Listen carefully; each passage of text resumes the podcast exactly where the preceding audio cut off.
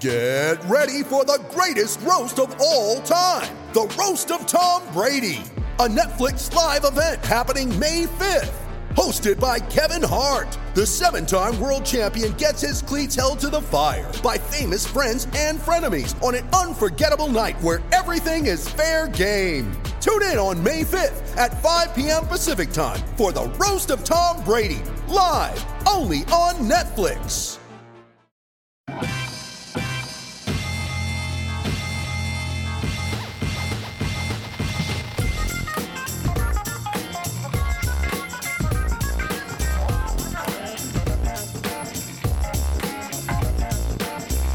Welcome everyone to RB1 colon a fantasy football podcast, part of the Fake News Podcast channel. I am your humble host and paralegal at the law offices of Smith and Hunter, Peter Rogers, and I am joined this week by all of the guys. We have the NFL's top free agent fan and resident old man Clark Barnes, starter of the hashtag Please Stay Reggae Jean Page movement and working girl Jordan Smith, and finally, admirer of the Mac Jones workout plan, the Ginger Woodsman Nick Butterford. Guys, how are we doing this week?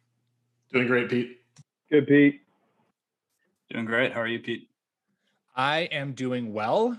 Uh, I want to point out that Nick is currently sporting uh, the Gator Wrestling Company that he has founded and uh, and partakes in. I can't read what it says, but is it actually a Gators wrestling shirt uh, hat? Yeah, it says it says daddy wrestles gators. well, and the podcast world wants to know, Nick, does daddy wrestle gators? I got it for a reason. And that is all Nick is willing to share with people. That is intrigue and that is excitement. Maybe through the next like 10 shows, Nick will slowly let us into why he purchased that hat. And that way, you, dear listeners, have to subscribe and pay attention to us during the doldrums of uh, the NFL offseason. This is it's called the perfect hook. We've got you now. Not, if you're here for just fantasy content, well, good for you. But if you're here for just like, yeah, you're like tuned in because you're like, well, whatever. Maybe I have some free time. Now you're hooked. Now you're like, God damn it! I need to know why Nick has a hat about Daddy's wrestling Gators. I've got some hot Gator takes if you want to crossover. So, oh, yeah. let's talk think, Gators. Yeah, Clark's I think crocod- crocodile guy. We'll we'll uh we'll tease it. Maybe next week. Okay. Maybe next week we'll talk Gator talk. I just they are the ultimate. Like we can't you can't argue with the fact that they haven't evolved for millions of years, and so they're the ultimate killing machine. Like they're the perfect existing being on planet Earth. I would say have, man has a leg up on them. I but man is running itself to extinction. Crocodiles, alligators haven't done that shit. They survived a goddamn comet. I can't tell if Nick is just perpetually laughing at me or if he's definitely frozen. He was definitely frozen. He was frozen with a laugh on his face, though, which is how ultimately we all want to go. We want to die with a smile and a laugh uh, on our face, frozen forever. All right, we got fantasy content to talk about since we blew the this year's RB1 budget on this uh, goddamn wheel. I figured we needed to use it. So we're going to play a little fantasy wheel of fortune uh, with the top rookie pass catchers in this year's draft. But before we do that, we have uh, some news. Not a lot in the news this uh, this week. Uh, we just have the one fantasy pertaining, one football player pertaining. Uh, Alex Smith retired for the Washington football team. Uh, this is coming off of a year in which he won comeback player of the year after basically his leg was more or less needed to be amputated. Uh, he shattered it. It was infected. He came back from it. He played football. It was incredible. Um, but he is hanging up the cleats, rightfully so, I would say, in my opinion. Um, and this more or less, you know, like we all assumed that in Washington, Ryan Fitzpatrick is going to have the reins heading into 2021. Um, and this all but solidifies it unless Washington gets hyper aggressive and goes after one of these quarterbacks. But uh, but yeah, uh, tip of the cap to Alex Smith for not only coming back and actually playing football, but you know, uh, good career after what many saw as as kind of a bust uh, for San Francisco, famously being selected ahead of Aaron Rodgers. But yeah, he put it together. He had a couple good years there, and and with the Chiefs, and then uh, and then shattered his leg into an oblivion. So, best of luck to you, Alex Smith, in retirement. I'll say some words about Alex Smith. no one has scathing Alex Smith takes. Uh, no, not really. I mean, all respect to Alex Smith, and I, I think he kind of had a bit of an underrated career. Uh, the only thing that kind of knocks him, I think, is just that he did go number one overall. Um, if you flip like Aaron Rodgers and Alex Smith in that draft, I think we're looking at Alex Smith as Smith's career as a little bit more of a success if he went all the way back there. And uh, he had a few good years with Andy Reid, so uh, it's nice to see him come back and now retire, even though we were all very terrified to see him play Oh last year. It's Absolutely It's good. terrified. it's good for him, but nothing but respect. Yeah, all right, and then finally in the news, uh, the Bengals got new uniforms, which, as someone who uh, who likes designing jerseys in his spare time, I like them. They are a much cleaner look uh, to what they initially had, which was the black and the orange and the yellow or the white. Excuse me, yellow. Where the hell did that come from? And the white all combined on one jersey. Was just way too much with the sleeves. Uh, but this is a much cleaner aesthetic look. I'm a fan. Uh, it certainly makes the Bengals a much more enjoyable uh, team to to watch and root for because their jerseys are halfway decent, right, Nick? Halfway decent jerseys is always always a win.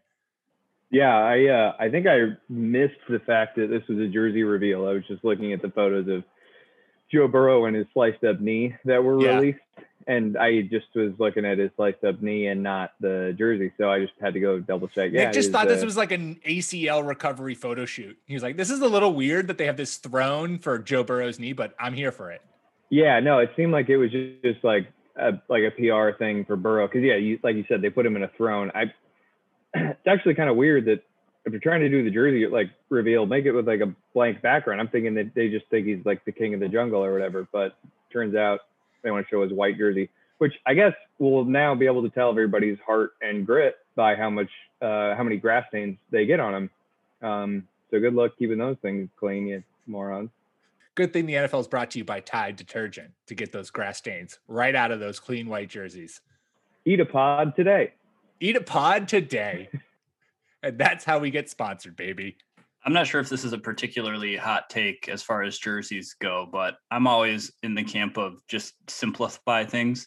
Um, have like your two main colors, have one of them be white or black, and just not like their jerseys were doing way too much the last time. So I always think of, I, I think of uh, that line in the social network where he's like, drop the the Facebook. It's just cleaner. Like just simplify it a little bit for us guys. Yeah, I largely don't give a shit about uh, jerseys, as, as you guys probably would have noticed or guessed. But I have two opinions. One, the Seahawks like vomit green, like extreme green. You love it. I think it's unnecessary. And then two, um, when Blake Bortles was a Jaguar and he was playing that Thursday night game, and they put him in there like the mud brown jerseys. You love it. It was the most fortuitous jersey pairing because that's he was suffering from some sort of stomach virus and he crapped his pants, but you couldn't tell because of the brown Yeah, jerseys. actually- Anyway, he did. He ab- he absolutely crapped his pants. Incredible. How you here doing, I was. Clark? Here I was thinking that there was nothing worthy to talk about in the news, and I learned Right. from the news that Blake Bortles shit himself in in the uh, Jaguars color rush jerseys. yeah. okay. Yeah. No comments from me. Jerseys. Woo. Clark is getting hyped. Does this not does this not factor into your decision as to whom you want to be a fan of now that you're the NFL's most sought after uh, free agent fan? I, I'm really just curious about the psychology of if when the Bengals PR department said, Joey, we've got a great idea. We're going to make you sit like you did that one time in that famous picture, and we're going to do it again. I wonder how that made him feel. Like, is he going to have to do this for his entire career? Does he feel like he's being pigeonholed into looking like a giant tool? Or is he embracing looking like a giant tool? I feel like he's embracing it. I'm just surprised he doesn't have like a, a massive cigar uh, sp- sponsorship. Like I feel like that him smoking that cigar after the championship and like walking down the aisle in slow mo. That's such an iconic look. Now, I, I if I were a cigar company, I would try to get all over that and make Joe Burrow as my like face of the franchise. You wouldn't go with Mac Jones, who is like just more swaggy, smoking a cigar. Well, we know we know Nick would. Nick is all about Mac Jones's physical physique and and prowess. And so, uh, did you, Nick? Did you see his his his like hotel gym squats? in the in the machine? No. Oh my god, it's incredible. Mac Jones is getting fit, baby. No longer will he be a little tubster. He is going to uh when when Kyle Shanahan gets his hands on him, he's going to suddenly get a six pack and he's going to look like Jimmy G. Cam Newton's a big cigar guy. He he loves cigars, and I, I remember Mm. when he uh when he had to whatever season that was like two years ago when he had to like just call it at, after like the second game because because his foot was messed up. The first interview he gave was in like a like a dark room with like a top down light, and it was he had that big brimmed hat, Hell and he was he was smoking a cigar, and I remember uh, uh, David Chao, Dr. David Chao, he he like quote tweeted it, was like tobacco is really bad for injury recovery. like it it slows down the, the body's ability to recover. So I really hope that this is not like a, a regular occurrence for Cam while he's trying to get over his foot, which I didn't know that. Uh, but yeah, I always thought that was really funny. I just, I just, yeah, I like that. I can get behind that, Cam. Well done. Um, all right, well, that's all we got for the news, and uh, let's move on. The NFL draft is just a little over a week away, and last week we talked all the quarterbacks. Tune into that. Uh, this week we're going to talk top pass catchers. Here's how this game goes: We're playing fantasy wheel of fortune uh, for each of the top five pass catchers in this year's draft. I will spin the wheel with teams that they could possibly be drafted by. The wheel, being much like the Oracle on this show and never being wrong, will tell us where this player will be drafted. We'll then, based on that, give where we think said rookie will finish in 2021 fantasy football. Savvy, everyone? I'm getting thumbs up. It's time to play Fantasy Wheel of Fortune! And our first pass catcher up will be Ja'Marr Chase. It's time for me, Pete Rogers, to spin that wheel. Jesus Christ, I already broke it. God. All right, but it landed on the, uh, what is B? The Cincinnati Bengals. Is what the wheel has spoken. So at pick number five, Cincinnati Bengals will reunite Joe Burrow with Ja'Marr Chase. Um, and if that happens, I think this is what this is my favorite landing spot for Ja'Marr Chase in terms of fantasy. I think Ja'Marr Chase has like low end wide receiver one uh, potential with with the Bengals. He's obviously played with Joe Burrow. There's less to get acclimated with. They know how each other other are working and and I couldn't find exactly whose the name is but I know when Joe Burrow was drafted by the Bengals that the Bengals like Zac Taylor made a big effort to kind of help bring over some of the LSU offensive scheme into into the Bengals offense to kind of help make it an easy smooth transition for Joe Burrow. I could be making that up but I thought I remembered seeing that somewhere. Um, and if that is true then Ja'Marr Chase is also going to have a, a, leg up stepping into this offensive one that he's already kind of played into. AJ Green and Giovani Bernard are both gone, which frees up 160 targets plus from last year. Uh, last year, Allen Robinson was the wide receiver 12 in half point PPR with 102 catches, 1,250 yards, and six touchdowns. I think that those numbers are pretty reasonable for Ja'Marr Chase coming in uh, in this offense, this offense that has Tee Higgins and has uh, Tyler Boyd. But like I said, 160 targets opened up for Chase to walk in, be that number one guy, already have that connection with uh, with Joe Burrow. Jordan, tell me, am I crazy for thinking that uh, that Ja'Marr Chase has wide receiver? Like I would, I would confidently think that he could finish, you know, a wide receiver 10 to 12 in 2021 fantasy if he landed with the Bengals. Um, yeah, I'm just gonna go ahead and say off the top here that I think it'll be absolutely insane if any of the rookie wide receivers finish in the top 20 for fantasy. Ooh. Um, Despite I- three of them finishing there last year, uh, in PPR, just one of them did, according to half Fantasy point PP Pros. oh, in Fantasy Pros half point PPR, you had Chase Claypool and CeeDee Lamb and uh, Justin Jefferson all finished top 24. I thought. Well, I'm yeah, I said top 20. Oh, uh, in oh, top in 20. full in full PPR, you had CeeDee and Claypool at 22 and 23 respectively, and then you just had the ultimate outlier in Justin Jefferson finishing sixth.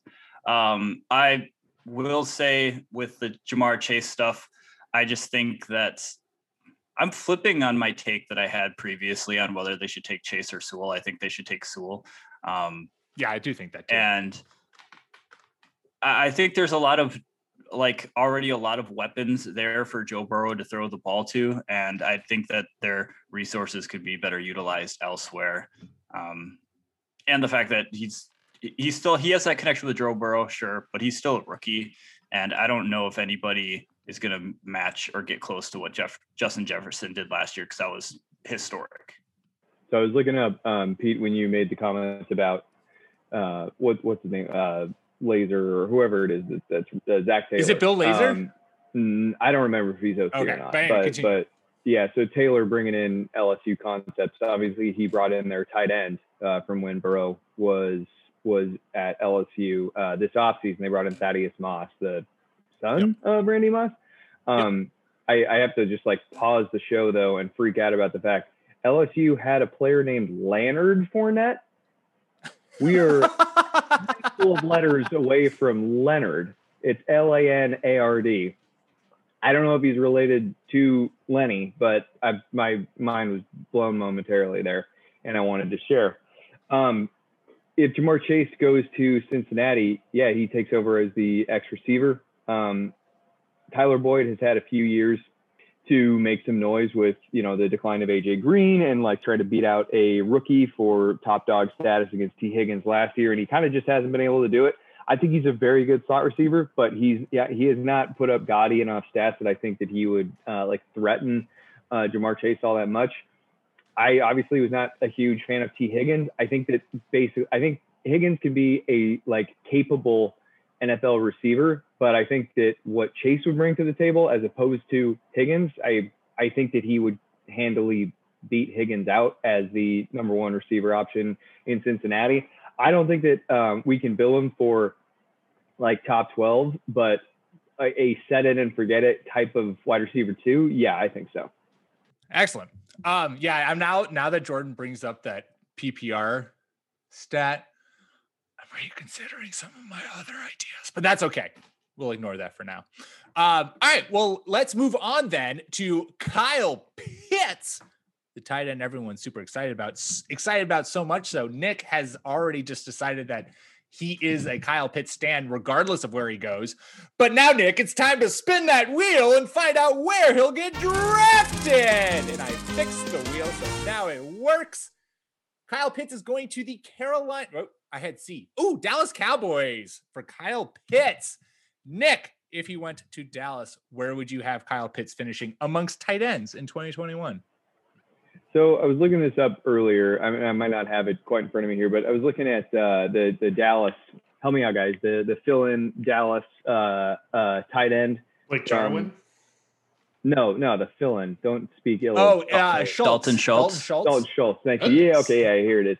So he he was averaging a little over seven uh, fantasy points per game last year, and he's not good at all. And so I think if you get a really, really talented pass catching tight end in Dallas, um, I think that he would be a top five option. It's not my favorite place for him to land, but um, I found this this really interesting from Dave Kluge of uh, where is he from? Fantasy Intervention. Um, the gap between tight end three and four last year was 3.2 points per game. That's the same gap between tight end four and tight end 20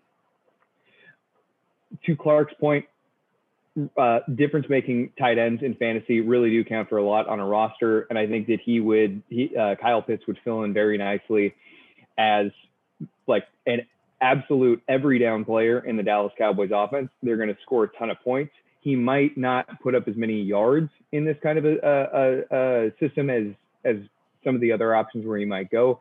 But I think touchdowns, yeah, he, he's going to score a lot of points.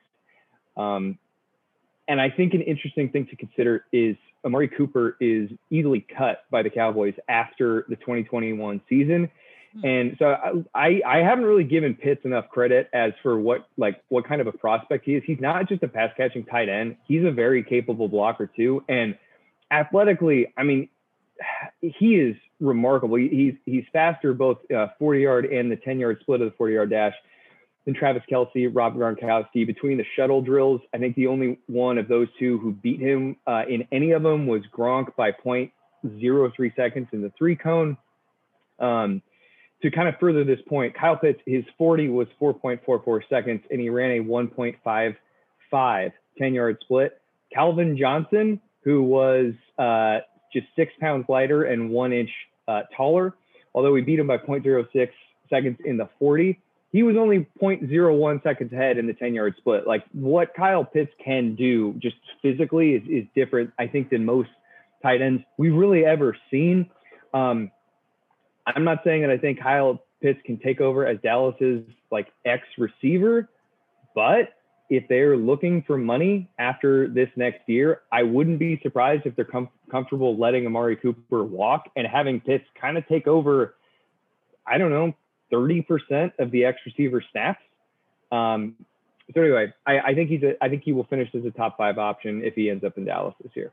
So I just can't help myself. I was going to wait until I went to reveal this, but something that we have to take with a grain of salt this year are the height and weight measurements. Um, we don't have a combine, that is the great equalizer. And uh, short guys and slow guys get taller and faster when the schools they went to measure them. Having said that, I think the comp to Calvin Johnson for Pitts is more appropriate than any other tight end comp. Just the way that he is so athletic.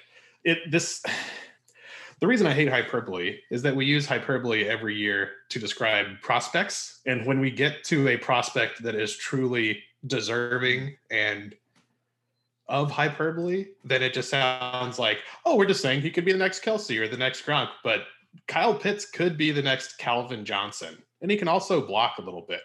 So this isn't TJ Hockenson.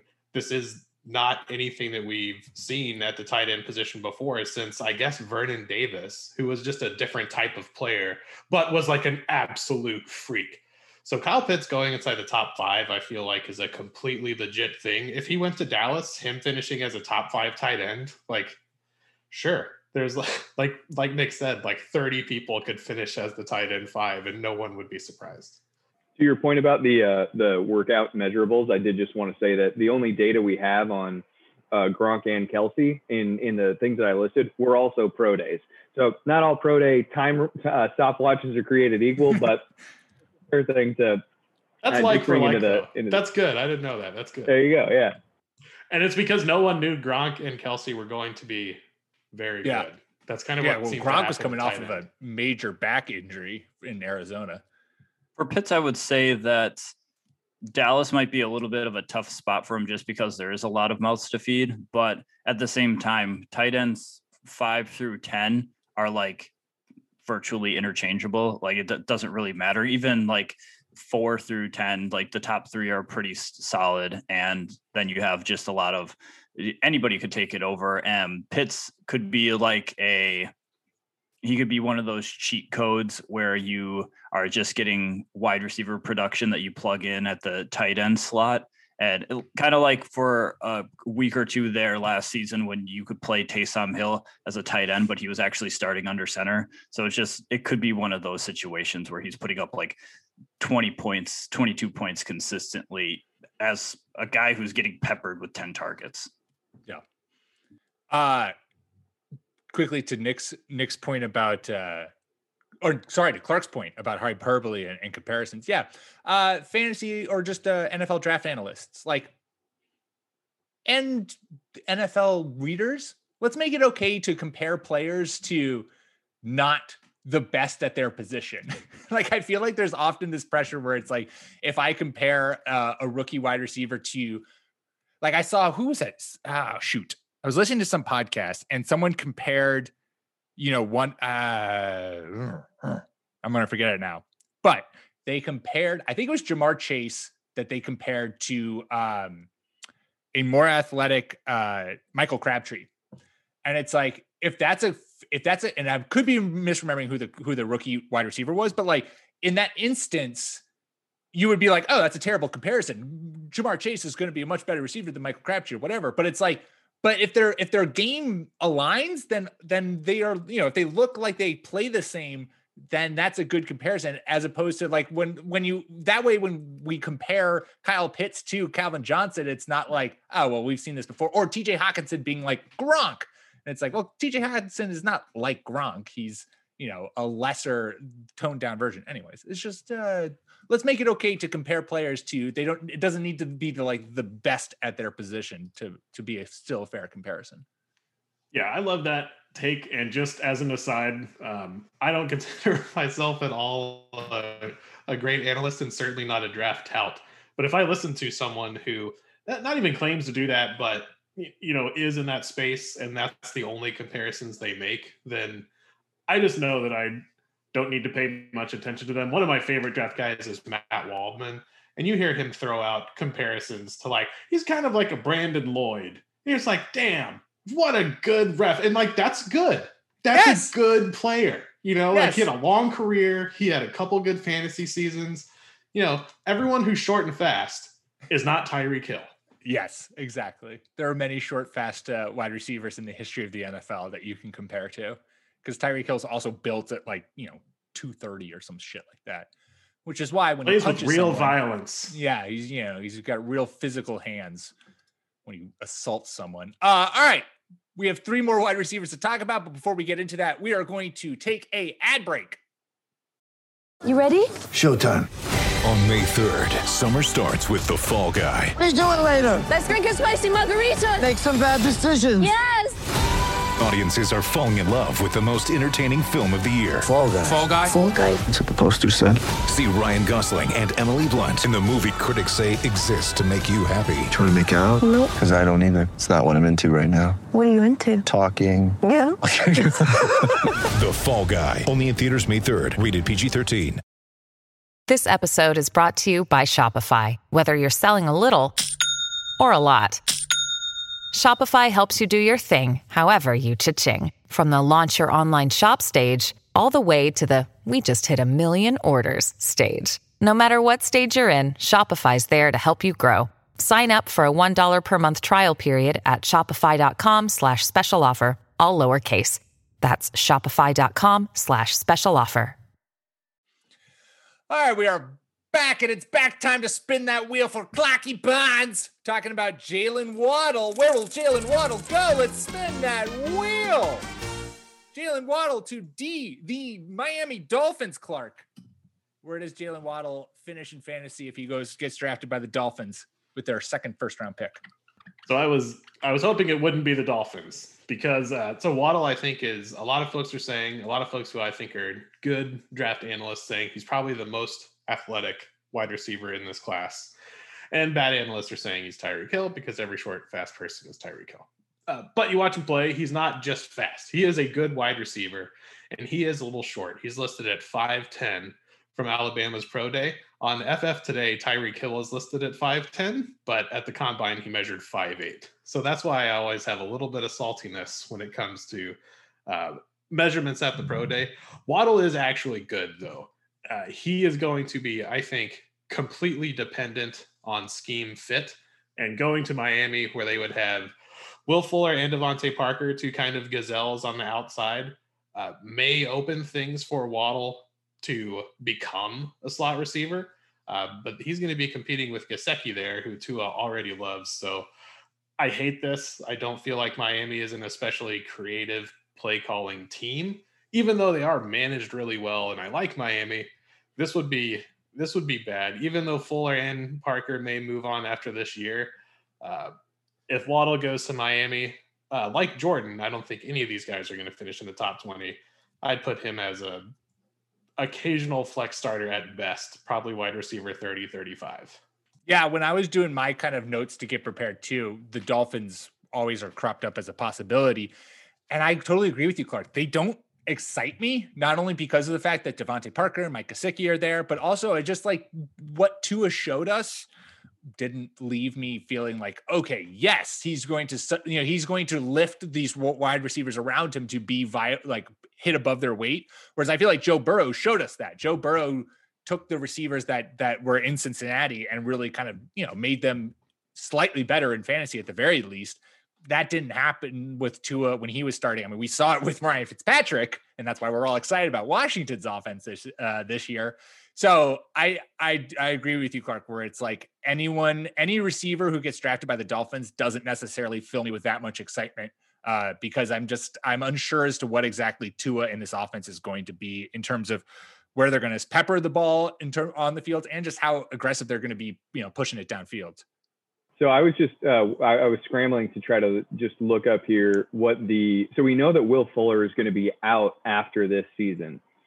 Preston Williams, he, he's recovering from the ACL tear. DeVante Parker, I mean, I can't imagine he's got too many years left on League his winner, contract. DeVante Parker, Which which Glad year? friend back. of the show. Friend of the Parker. show. Long time, long time listener, a couple times guest. Which year was that? Every year. That's right. Um, okay, so yeah, so Parker Parker can be cut after this season with not not too much uh, lost. Oh my goodness. Uh, yeah, and and Preston Williams, he can be cut. He they're they're. I've never even seen a cap uh, dead money hit like this. Three thousand three hundred thirty four dollars. I've, He's I've never seen. so he has basically no guarantees. Yeah, I've, I've just never seen a three thousand dollar dead money. Anyway, the point is, um, Waddle, I think, is probably a guy to still target in like dynasty if he if he lands in Miami this year because I think that um, 2022 this roster can could look quite a bit different, especially if he's going to operate like as their speed guy. We know Fuller's gone um, after this season, or or I mean, hey, maybe if he dominates, they let Parker and and uh, and Williams go, but. Um, I, I agree with your overall uh, point here, Clark. I, I think it's probably unlikely that he makes a, uh, that that he is a reliable fantasy asset this season. Yeah, I agree with that point there. That uh, Jaylen Waddle is like a guy to grab and stash for dynasty purposes because of like the potential roster turnover that turnover that could happen for the Dolphins in the next season. Um, I will cape up for Tua a little bit because he does have a nice and beautiful deep ball. Um, we just didn't see it that much last year, and I, I don't know about you guys, but I kind of like because of Henry Ruggs last year, I have a little bit of speedy Alabama receiver whiplash, and I'm just a little bit more skeptical on Waddle. And if he does go to Miami, uh, to all your guys' points, he's like wide receiver three, four at best, option four or five if you throw Gesicki in there. So that's a tough uh, place to get some some looks as a rookie, I would say, unless you're like a guy who's primarily going to be a like an X or something like that as the Yeah. Uh, before we move on, I- Clark, who was? yeah. Oh, go ahead. I have a couple more things. This is completely for redraft. This is this is not for dynasty. For for dynasty, I really like Waddle. Uh, I think I think Tua is good. Right, he had a he had a rough rookie season, but I, I think he's going to be just fine. Uh, I lost the third. Oh yeah, and Tua is not going to have to do much. The Miami defense is very very good. So while uh, Ja'Marr Chase going to the Bengals, they're probably still going to be terrible, and Joe Burrow is still going to have to be Superman. I just don't think Miami's going to have to do that. So good point by you, Pete. Where's your favorite landing spot for Waddle of the teams that you had to prepare for? That the, the wheel could have chosen. Uh, th- I was cheating. They're my least favorite landing spot for everyone not named Kyle Pitts. it's fair. We're going to stats and research here. I don't know. Not Miami. God, but like the the Lions. God, it's going to be. I hope that the Lions draft like a defensive tackle. I want And them to just mean to that offensive guy, line. Just Yeah, improve that offensive line. Don't take any skill position players, please. Please, for the love If of Sewell God. is there, there's no way that they pass. But I think. Oh yeah, a- a yeah. If the Bengals, if the Bengals go Chase at five, the Lions are yeah.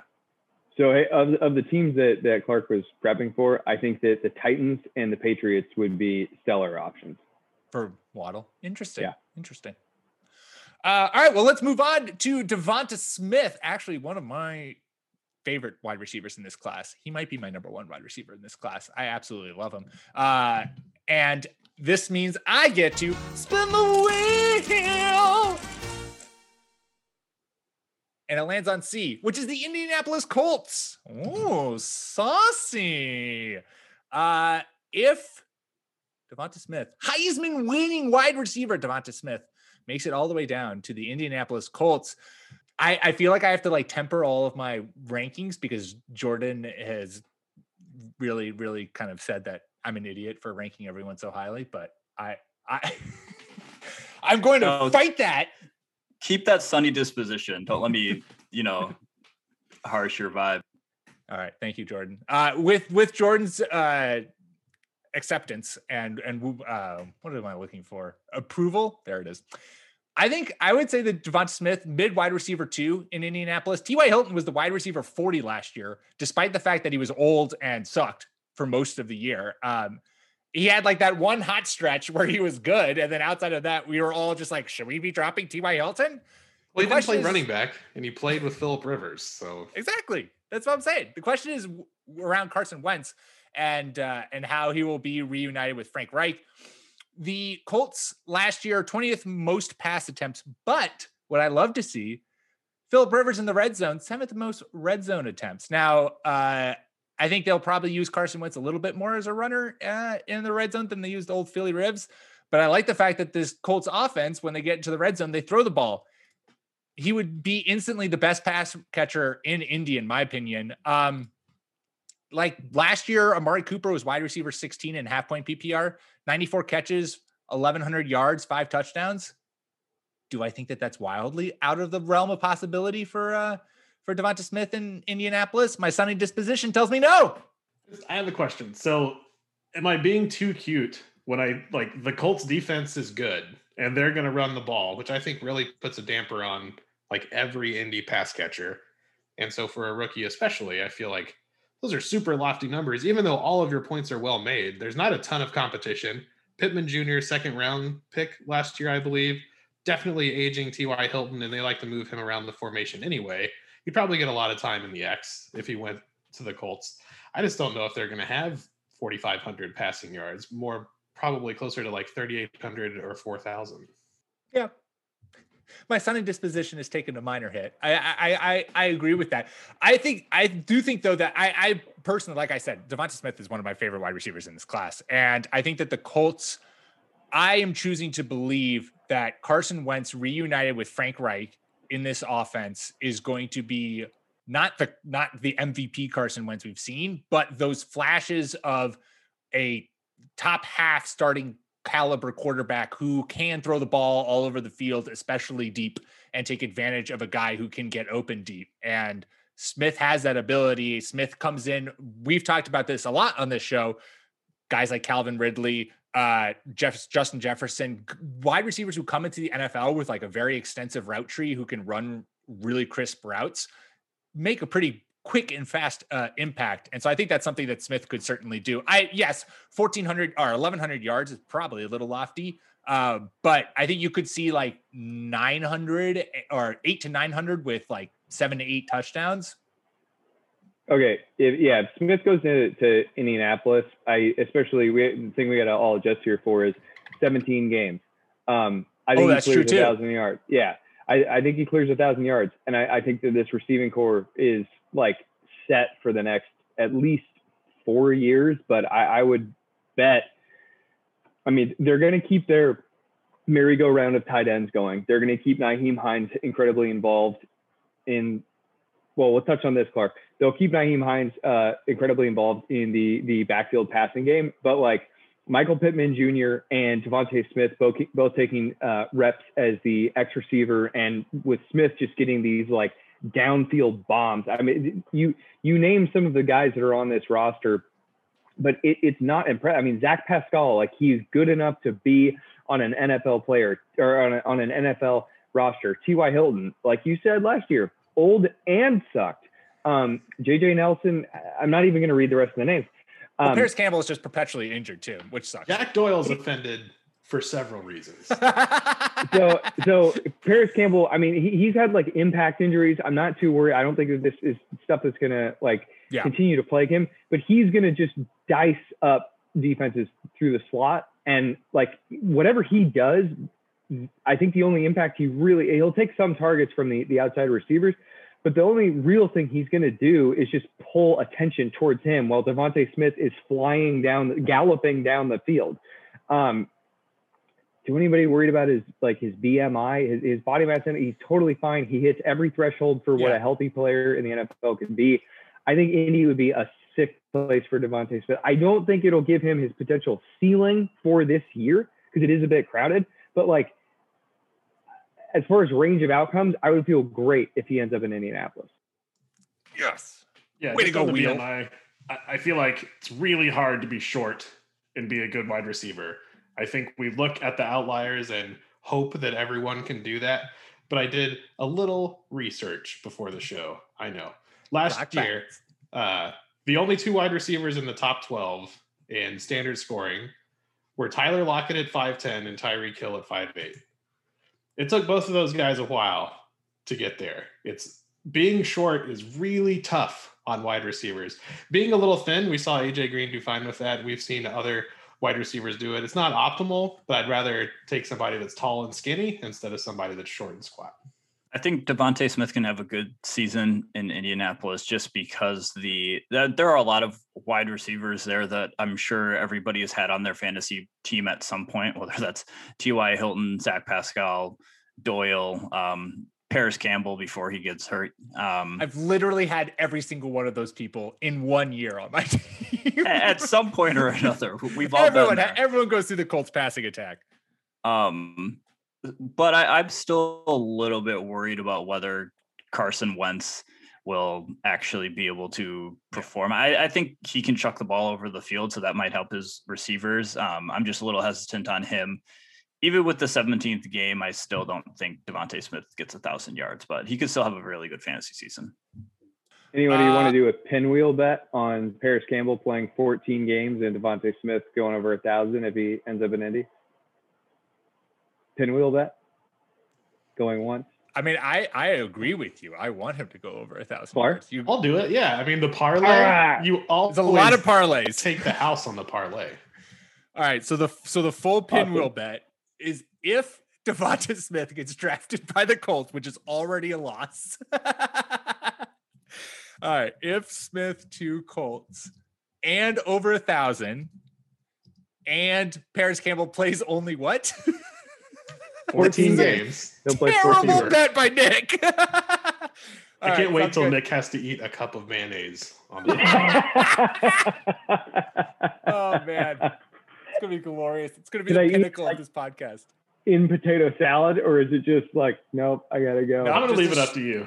Okay. It's, it's whatever the wheel decides. I'll do Michael Uh, Scott and put olives in it. Pretend it's ice cream. Um, all right, let's spin the wheel for the last time. Rashod Bateman, Jordan, come on down, baby.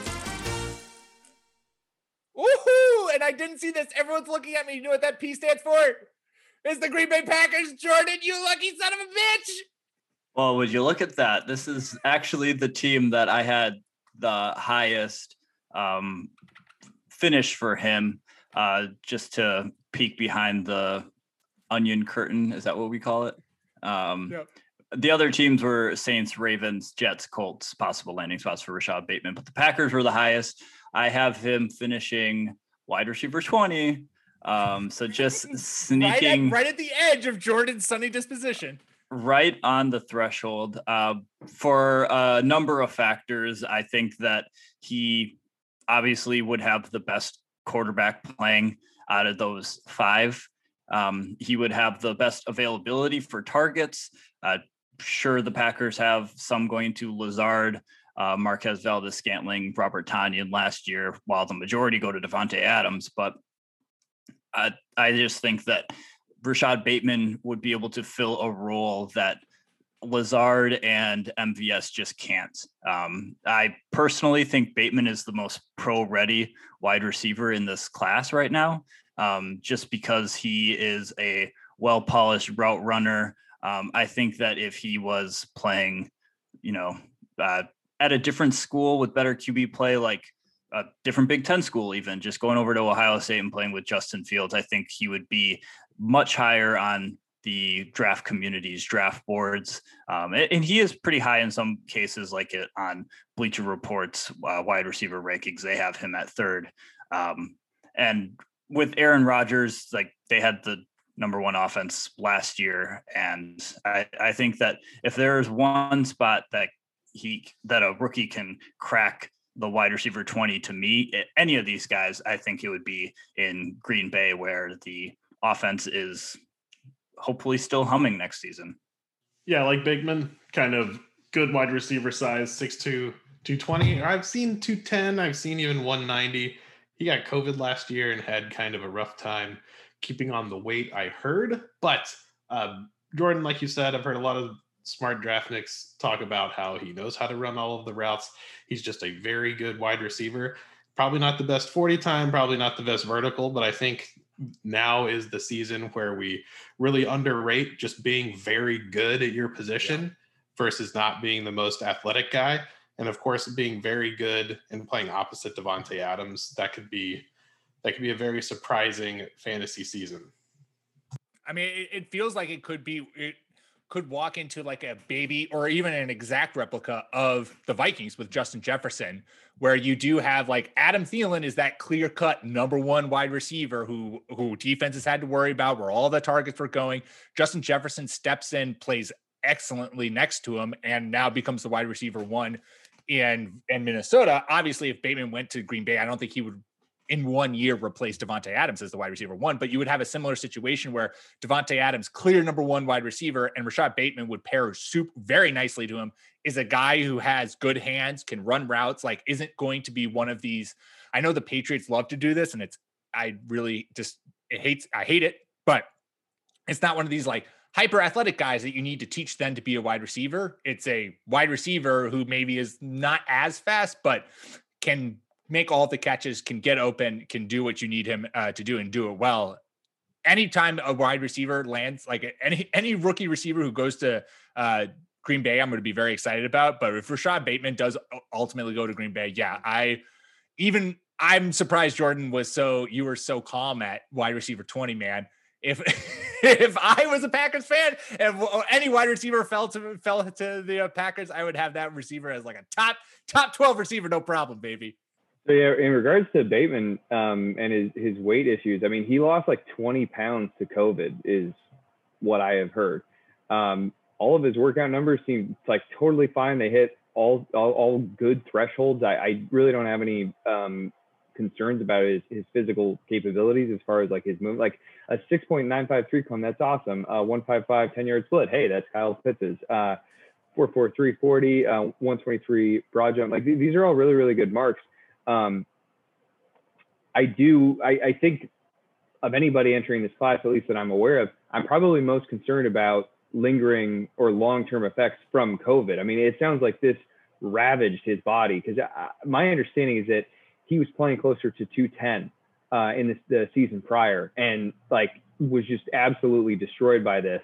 Um, I definitely am somebody who is, you know, I've, I've got like the longest list of medical things that of anybody I know. So I was a little bit more like, I do not want to get COVID than a lot of the people around me. But um, I mean, there are some long-term effects that are, that we are starting to see, and it's it's not necessarily all like high rates of, of occurrence, but it's I think high enough that I, he he he scares me a little bit just in that regard.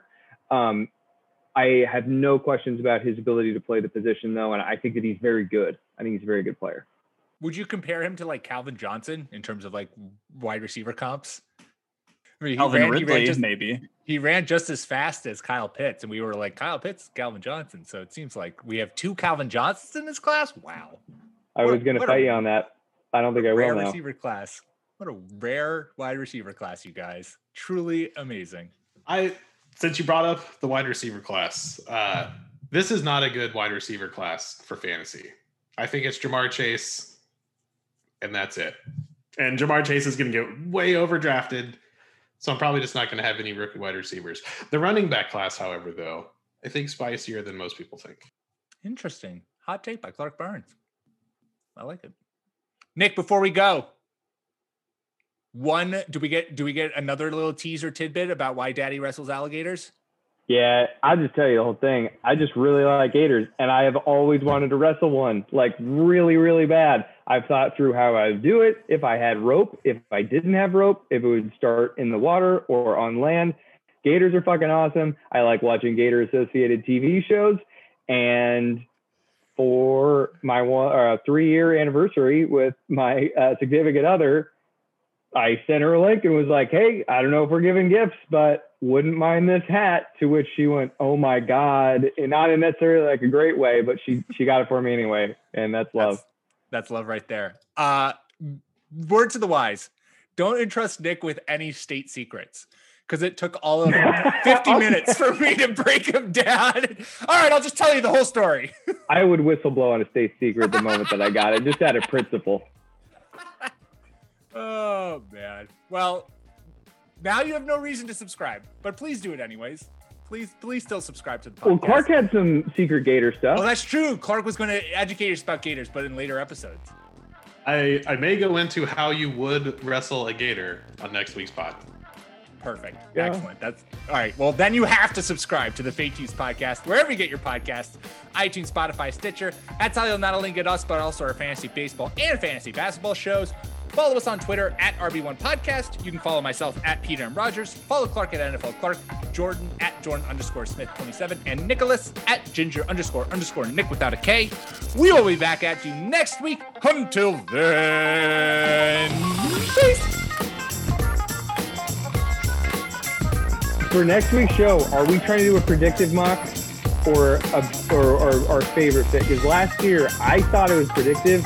I spent 13 hours preparing, and when we introed and it was whatever we want, I was upset to say the least. So I just thought verbal communication so that I don't spend two days preparing for a predictive mock. Oh my God, I love it.